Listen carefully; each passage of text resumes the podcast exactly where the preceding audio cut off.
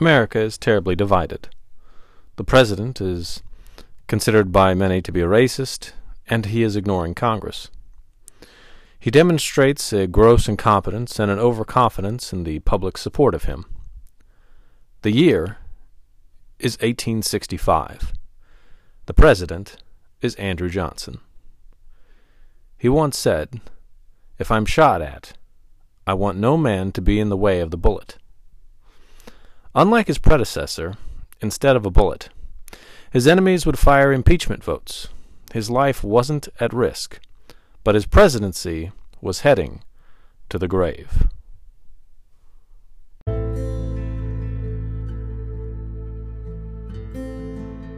I'm Sam Logan, and you're listening to the podcast The Story Is. The podcast where we talk about the past, the present, and the political. This is episode one of my profiles in impeachment, entitled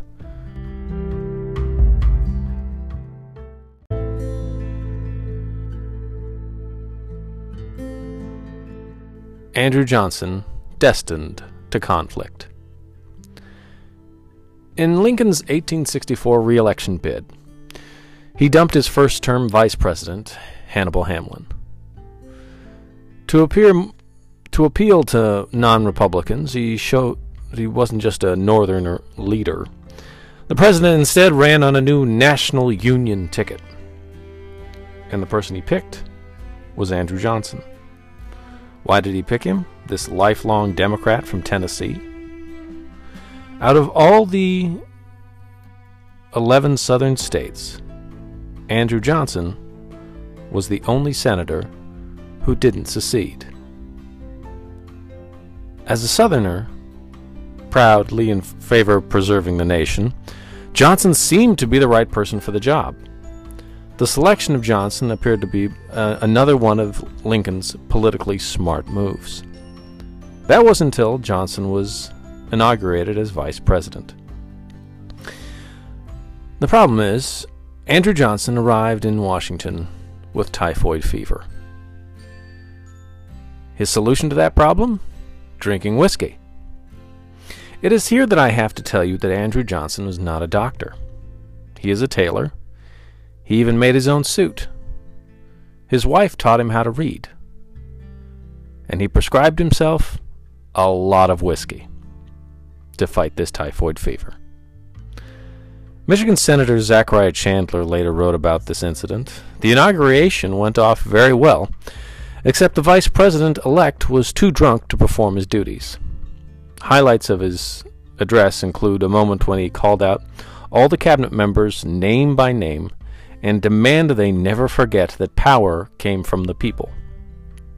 Johnson worked his way through the list of members of the cabinet and as he was going through the names, he forgot one. David O. Stewart wrote in his book, Impeached, that this led to Johnson to call out in a stage whisper, loud enough to be heard by others in, the, in attendance What's the name of the Secretary of Navy? Eventually, Johnson completed his remarks and was successfully sworn in. But Johnson's duties did not end yet. Johnson attempted to perform what he was supposed to do by swearing in the new senators, but was so disoriented that he had to be relieved of his task. Just a month later, after this embarrassment, President Lincoln was assassinated, and typhoid Andrew Johnson became president.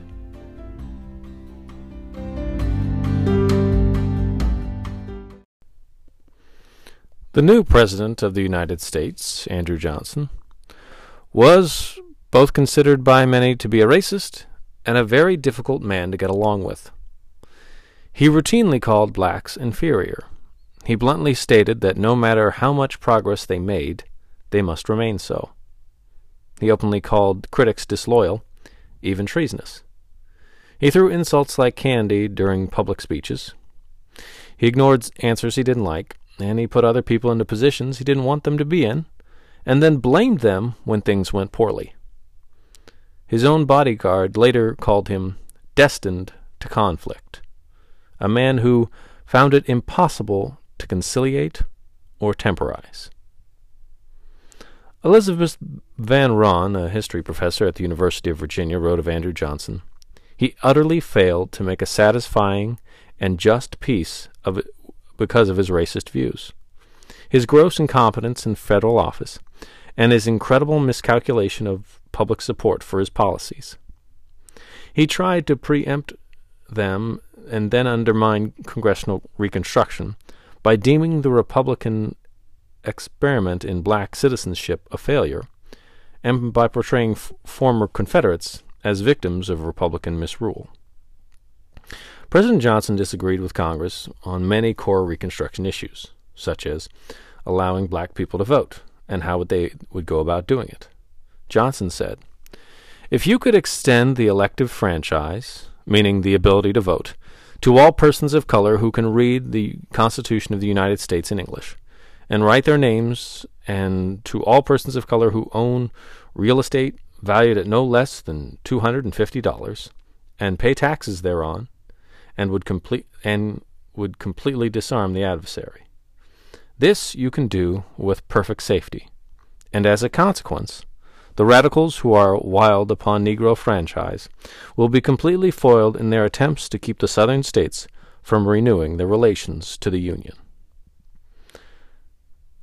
Now, the plan was, before Lincoln was assassinated, he had formulated a plan of reconstruction that would be lenient toward the defeated South as it re entered the Union.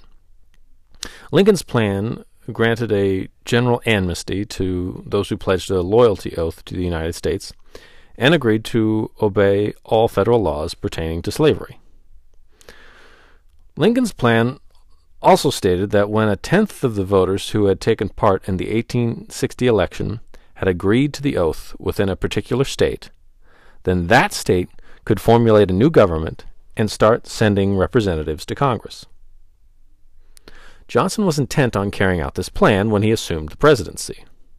This policy, however, did not sit so well with the radical Republicans in Congress.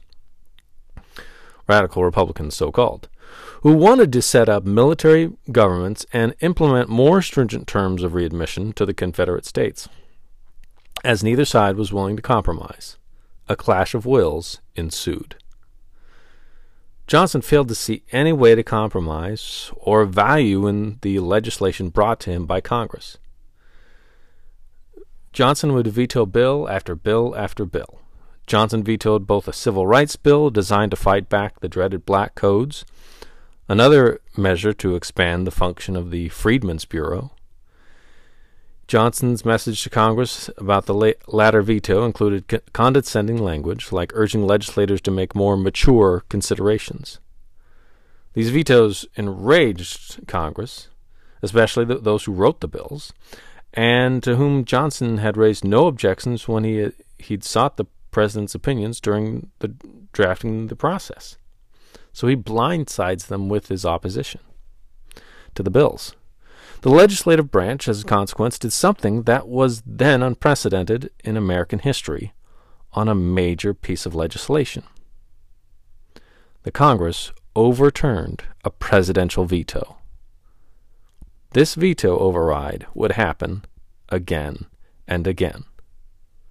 It would happen so often that Johnson still has the record for most veto overrides at 15 most ever. Now, this tendency of Johnson's to veto legislation of, for Reconstruction from the Congress and being unwilling to compromise in order to make any progress caused Congress to be so fed up with him that they were probably leaning towards looking to see if they can get rid of this guy. He wasn't supposed to be there, anyways. So after vetoing, vetoing, vetoing things, what lights the match is the Tenure of Office Act. Now, the Tenure of Office Act was passed over by Johnson's veto in 1867, so he'd be familiar with it. Now, this act stated that a president could not dismiss appointed officials without the consent of Congress.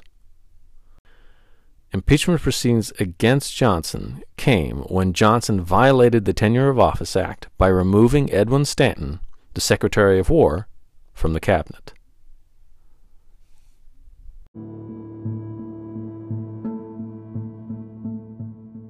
You're probably wondering, why did he fire Stanton in the first place?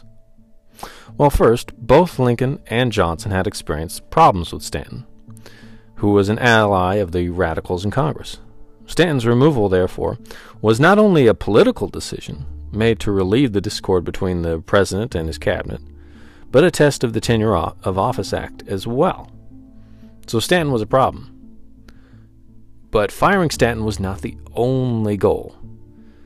Johnson was well aware of the Tenure of Office Act, and he believed by firing Stanton, he would cause this issue to be brought before the Supreme Court and that it could be ruled unconstitutional.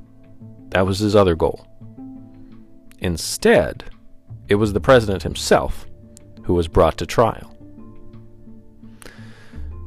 Representative William D. Kelley calling for the impeachment of Andrew Johnson.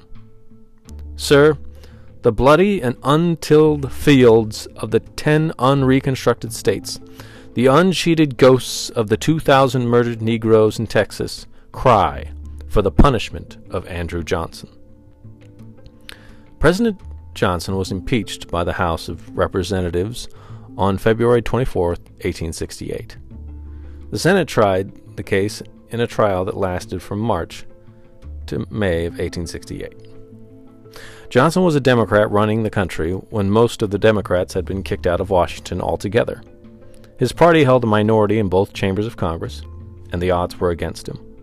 There was 47 Democrats in the House compared to 173 Republicans.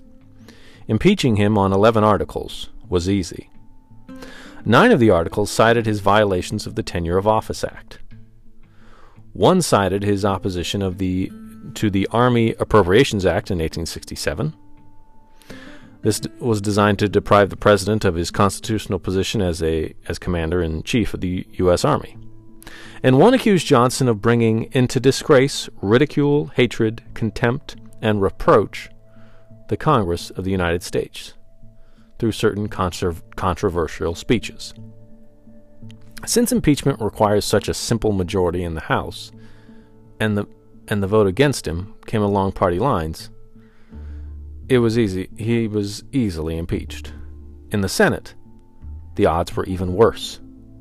There were 57 Republicans compared to just 9 Democrats. The Attorney General at the time, Henry Stanbery, quit his day job to represent the president full time.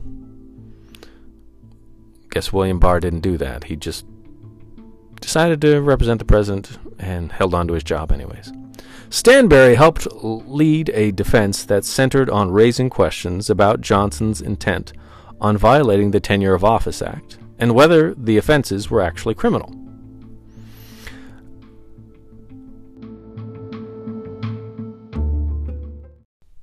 Impeaching Johnson was easy, and it seemed quite certain that he would also be removed. Yet a trial was had. And the account of this trial I gathered from the University of Kansas Missouri Law, and it gives us an account of the of part of the trial to remove Andrew Johnson as president. On March 30th, 1860, Benjamin Butler rose before Chief Justice Salmon Chase and 54 senators to deliver the opening argument for the House managers in the impeachment trial of Andrew Johnson. Historians such as David Dewitt had been struck by the improbability of the scene. Quote, the ponderous two handed engine of impeachment, designed to be kept in cryptic darkness until some crisis of the nation's life cried out for interposition, was being dragged into day to crush a formidable political antagonist a few months before the appointed time when the people might get rid of him altogether. Butler's three hour opening argument was a lawyer's plea with a dash of the demagogue. He contemptuously dismissed arguments that the Tenure of Office Act didn't cover Stanton read parts of Johnson's 1866 speeches that were the basis of the 10th article of impeachment, and referred to the president as accidental chief and the elect of an assassin. House managers proceeded to introduce documentary evidence and witness testimony supporting the 11 various articles of impeachment. Two witnesses described the confrontation between Edwin Stanton, the gentleman who was fired, violating the Tenure of Office Act, and Lorenzo Thomas in the War Office on the day of Stanton's firing on February the 22nd. One witness brought on torrents of laughter by his description of his meeting with Thomas in the East Room of the White House when he told when he told Thomas that the eyes of Delaware were upon him. Several witnesses testified as to details concerning speeches by the President delivered in Cleveland and St. Louis in September of 1866. On Thursday, April 9th, the managers closed their case. Many observers concluded that the testimony added little to the manager's case, and many have actually have actually hurt their case by emphasizing the president's isolation and powerlessness in the face of a hostile Congress. The opening argument for the president was delivered by Benjamin Curtis, a former justice of the Supreme Court best known for his dissent in the famous Dred Scott case. Curtis argued that Stanton was not covered by the Tenure of Office Act because the term of Lincoln ended with his death, and that the president did not, in fact, violate the act because he did not succeed in removing Stanton from office and that the act itself unconstitutionally infringed upon the powers of the President. As for the articles based on Johnson's 1866 speeches, Curtis said, The House of Representatives has erected itself into a school of manners, and they desire the judgment of this body whether the President has not been guilty of indecorum.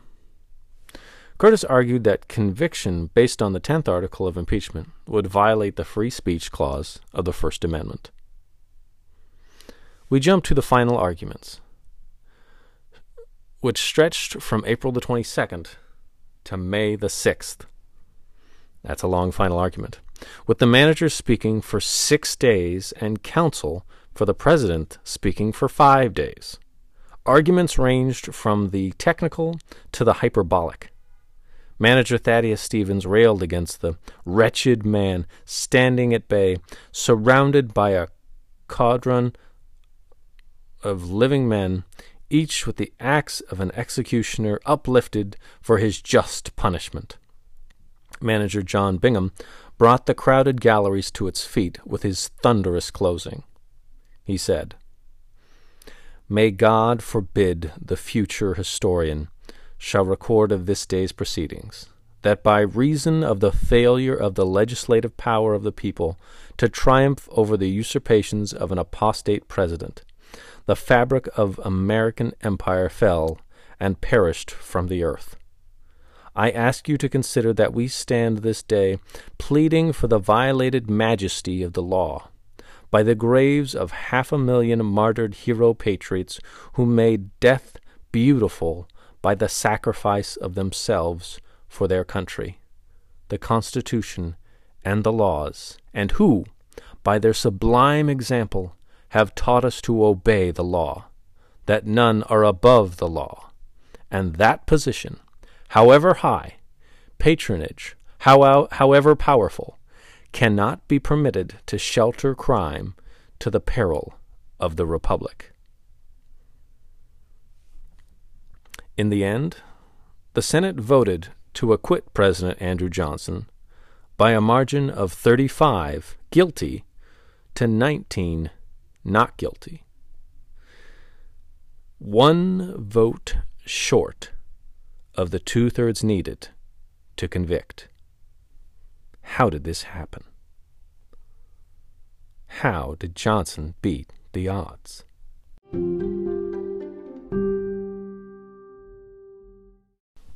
The seemingly miraculous victory of Andrew Johnson came down to indiv- individuals which is really what history many times comes down to. Comes down to a few people. Senator Edmund Ross of Kansas is generally considered to have cast the deciding vote to acquit Johnson.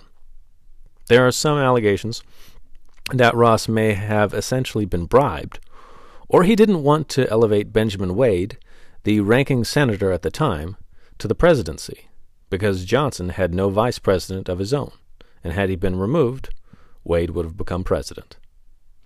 Ross got the hero treatment from John F. Kennedy in his book Profiles in Courage. His vote helped preserve the modern, powerful presidency. Total, a total of seven senators abandoned their party and voted for his narrow acquittal to let Johnson finish out his term. They might have saved the powerful executive system, but they lost their jobs. None of those seven senators were reelected to the Senate, and they faced personal consequences as well. According to Senate history, Ross was ostracized and his family fell into poverty when they returned to Kansas. Johnson anticipated the Democratic Party would show some appreciation for the pain he had, he had been caused by the Republicans by giving him the presidential spot on the Democratic ticket for the coming election against Grant. The Democratic Party instead chose Horatio Seymour, a man who didn't even want the nomination in the first place.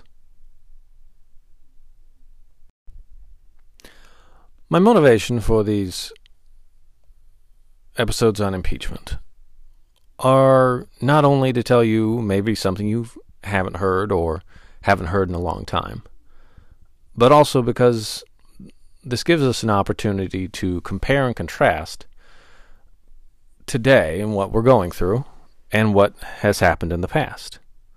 Because so frequently, I think um, whenever anyone is going through something, we assume this is the only time this has ever happened to someone or to this extent. It has never been this bad. It has never been this awful. It has never been this divided. But I think you'll, I think you've already seen, and we, we will see some parallels between 1865 and today. Stubbornness, racist statements.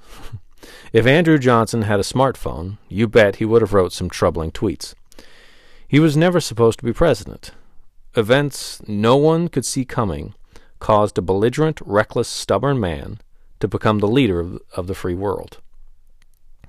The conflict between President Trump and Speaker Pelosi is just as contentious as the conflict between Johnson and the radical Republicans. Unlike Johnson, President Trump has been embraced by his own party in his bid for re election. The GOP organizers have made what was a very difficult task, running against a sitting president in his own party, a virtual impossibility by practically eliminating primaries in certain states. Much like Johnson, the Trump impeachment cards appear to be stacked. There was very little doubt that he would be impeached. Not out of historical concern for Ukraine, not out of the rule of law, but simply because the Democrats had the majority. So we knew it was going to happen. It wasn't necessarily because of the strength of the case. The Trump impeachment has only been about one thing Removing a president who, similar to Andrew Johnson, has been at times embarrassing, racially insensitive, to say the least, un- and unable to compromise with Congress. Now, as we've seen Speaker Pelosi deliver the articles of impeachment to the Senate and they've voted to approve them, unless we see the Republicans vote against their wishes of their party,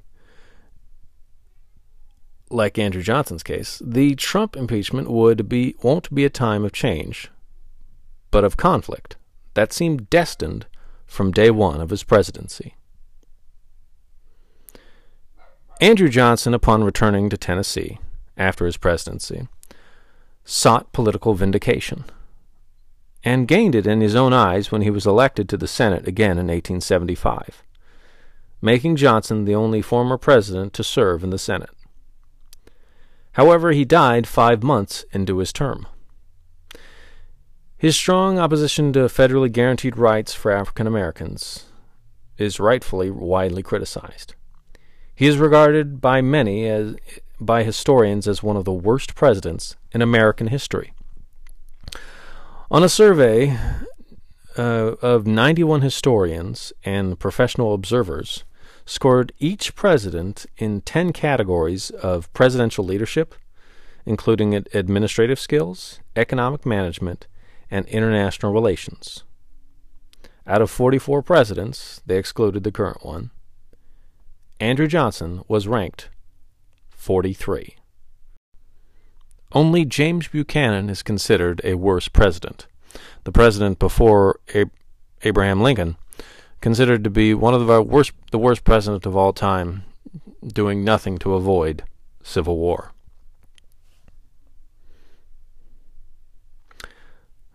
Now, my thoughts on this, and you might be surprised by this, is that Lincoln, I believe, should have saw this coming. In Andrew Johnson's defining moment that set him apart from the rest of those Southern senators, when he stayed with the Union while the rest of them seceded, he said, Damn the Negroes. I'm fighting those traitorous aristocrats their masters. In this moment, though loyal to the federal government, his horrible attitude toward black people should not have been glossed over. It should have been seen as a key element to his character, an element that should be too dangerous for the White House. Andrew Johnson's only real vindication came in 1926. The Supreme Court declared that the Tenure of Office Act the act that sparked his impeachment, had been ruled unconstitutional.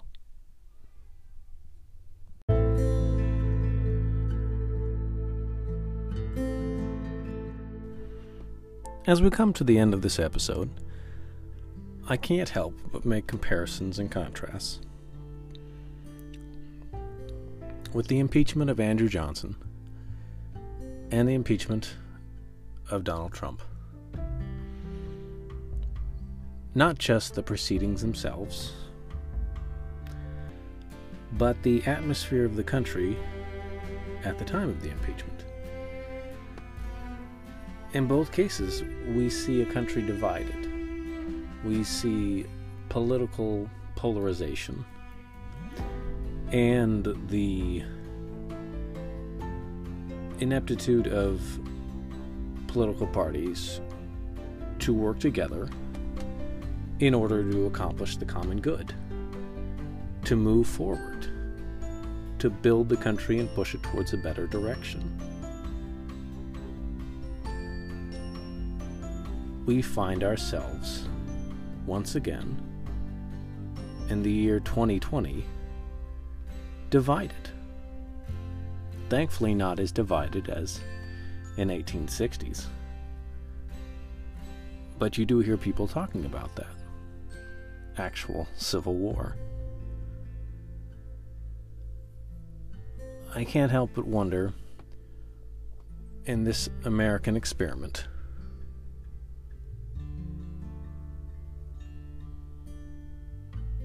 Is impeachment the best way to go? Is it the only way to go?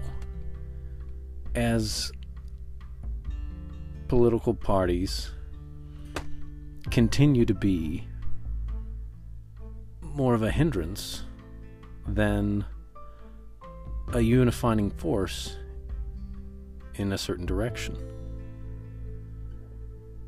As both political parties appear to be moving further and further to the extreme, and our political conversations become further and further polarized, I wonder do these impeachments, both past and present, impede our government? Or is it the only way to make progress in addressing the critical issues of our time? Is this step, impeachment, a step back, but also the only way forward? Or must our representatives find a way to work and compromise with our, within our government so that we may find a way to work with people we find revolting, despite our political polarization, to achieve a more immediate and positive result. I guess we'll see. And maybe by the end of this series, we may have an answer. Until next episode, that's my story, and I'm sticking to it.